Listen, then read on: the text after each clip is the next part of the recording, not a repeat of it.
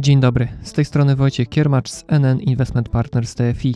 Zapraszam na Flash Rynkowy. W naszych podcastach mówimy o tym, co dzieje się na rynkach finansowych i jaki to ma wpływ na inwestycje, w tym na fundusze z naszej oferty. Dlatego to jest informacja reklamowa. Szczegóły na końcu Flasha. A o czym dziś? Zobaczymy, jak w nowy rok weszły rynki akcji i obligacji i dlaczego styczniowy entuzjazm przygasł w lutym.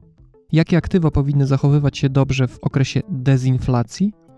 No i powiem o ważnej decyzji, przed jaką stoi około 8 milionów Polek i Polaków. 1 marca znów zostali zapisani do pracowniczych planów kapitałowych. Czy warto tam zostać? Zapraszam na podcast. Dezinflacja. Pięknie brzmiący termin, nad wyraz często używany w tym roku przez specjalistów z branży finansowej. W prostych słowach chodzi o to, że inflacja, czyli poziom cen w gospodarce, dalej rośnie, ale już w coraz mniejszym stopniu. Taki właśnie okres dezinflacji obserwujemy od kilku miesięcy w Stanach Zjednoczonych i strefie euro. W Polsce prawdopodobnie jesteśmy właśnie w okolicy szczytu inflacji i są argumenty za tym, że jej tempo w kolejnych miesiącach będzie spadać. Dezinflację rynki przywitały z otwartymi ramionami, bo oznacza ona, że banki centralne prawdopodobnie niedługo przestaną podnosić stopy procentowe, a podwyżki stóp procentowych działały jak zimny prysznic na rozgrzane rynki akcji i obligacji. To głównie dlatego w styczniu na rynkach dominowała głęboka zieleń. Ale w lutym przyszło ochłodzenie.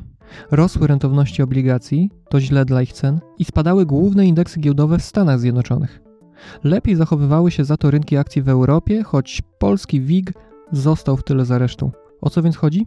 Entuzjazm nieco przygasł, bo dane z gospodarek wskazują na to, że ta dezinflacja wcale nie musi nastąpić szybko, że może być znacznie dłużej rozciągnięta w czasie, a to oznaczałoby, że dłużej żylibyśmy w środowisku wysokiej inflacji i stóp procentowych. Rynek pracy w Stanach Zjednoczonych jest bardzo mocny. Bezrobocie już dawno nie było tam tak niskie.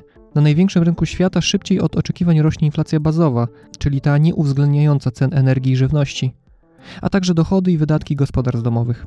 To sygnał dla amerykańskiego banku centralnego, żeby nie spieszyć się z zakończeniem cyklu podwyżek stóp procentowych. Co z tego wynika więc dla inwestorów i inwestorek?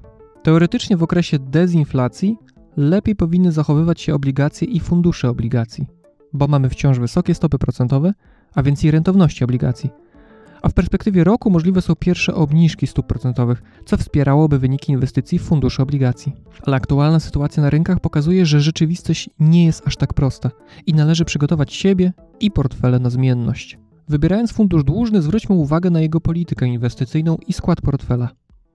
Jeśli zależy nam na jak najmniejszej zmienności, to w orbicie zainteresowań powinny być fundusze dłużne krótkoterminowe, czyli takie, które mają niską wrażliwość na zmiany stóp procentowych. Z kolei fundusze obligacji długoterminowych mają potencjał do wypracowania wyższych stóp zwrotu w środowisku dezinflacji, ale wiąże się z nimi większe ryzyko tego, że po drodze zmienność notowań może być istotna.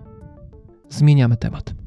Od 1 marca około 8 milionów Polek i Polaków zostało ponownie zapisanych do pracowniczych planów kapitałowych. Ten automatyczny zapis odbywa się po raz pierwszy od czasu, gdy uruchomiono PPK w 2019 roku i będzie powtarzany co 4 lata. Wielu z nas ma więc teraz ważną decyzję do podjęcia: zostać czy się wypisać. Dla przypomnienia, pracownicze plany kapitałowe to program długoterminowego oszczędzania skierowany do pracowników firm dużych i małych. Program jest współfinansowany.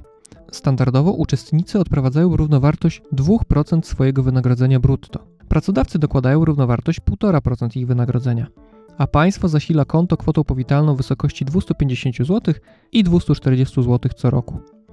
W praktyce do każdej złotówki drugą dokłada pracodawca i państwo.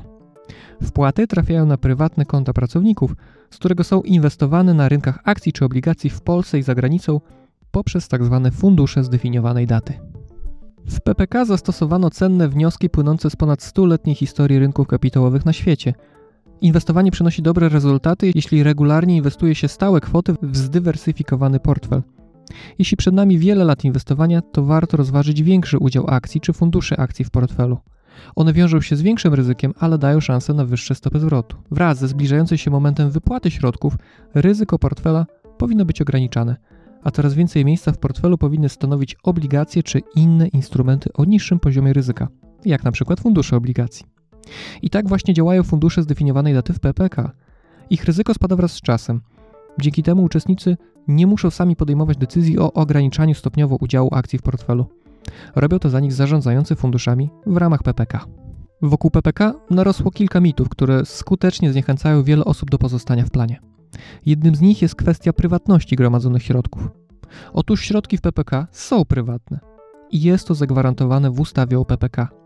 Z pieniędzy można skorzystać w każdej chwili, a po 60 roku życia wypłacać je na preferencyjnych warunkach. Co bardzo ważne, pieniądze w PPK są w pełni dziedziczone i to bez podatku od spadków. PPK często są utożsamiane z otwartymi funduszami emerytalnymi, ale tak naprawdę to dwa zupełnie różne programy. OFE jest częścią systemu emerytalnego i elementem składki do ZUS.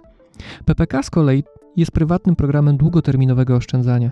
W przeciwieństwie do OFE, w PPK masz stały dostęp do zgromadzonych pieniędzy. Dlatego przemyśl dobrze, czy chcesz się wypisać z PPK. Weź pod uwagę, że emerytury z ZUS będą coraz niższe, Dzisiejszy 65-latkowie żyją średnio jeszcze ponad 16 lat i potrzebujesz około miliona złotych oszczędności, żeby właśnie przez 16 lat wypłacać sobie dodatkowe 5000 złotych miesięcznie. W najlepszych systemach emerytalnych na świecie, takich jak kanadyjski, holenderski czy duński, pracownicze programy podobne do PPK odgrywają ważną rolę i są istotnym źródłem dochodu osób starszych.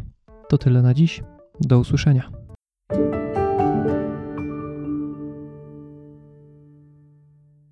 Ten podcast przygotowało NN Investment Partners Towarzystwo Funduszy Inwestycyjnych SA. Upowszechniamy go w celach informacyjnych, ale również reklamy lub promocji świadczonych przez nas usług. Posiadamy zezwolenie Komisji Nadzoru Finansowego na prowadzenie działalności. Podcasty tworzymy dokładając najwyższej staranności. Zawieramy w nich nasze opinie i oceny, które są wyrazem wiedzy popartej informacjami ze źródeł wewnętrznych lub zewnętrznych, uznanych przez nas za kompetentne i wiarygodne. Jednak nie gwarantujemy, że są one wyczerpujące i w pełni odzwierciedlają stan faktyczny, dlatego nie ponosimy żadnej odpowiedzialności za szkody powstałe w wyniku wszelkich decyzji podjętych na podstawie wysłuchanych informacji. Nasze podcasty nie stanowią oferty, doradztwa inwestycyjnego, ani rekomendacji kupna lub sprzedaży instrumentów finansowych i nie zwalniają słuchaczy z konieczności dokonania własnej oceny. Podcasty nie mogą stanowić podstawy do podejmowania decyzji inwestycyjnych.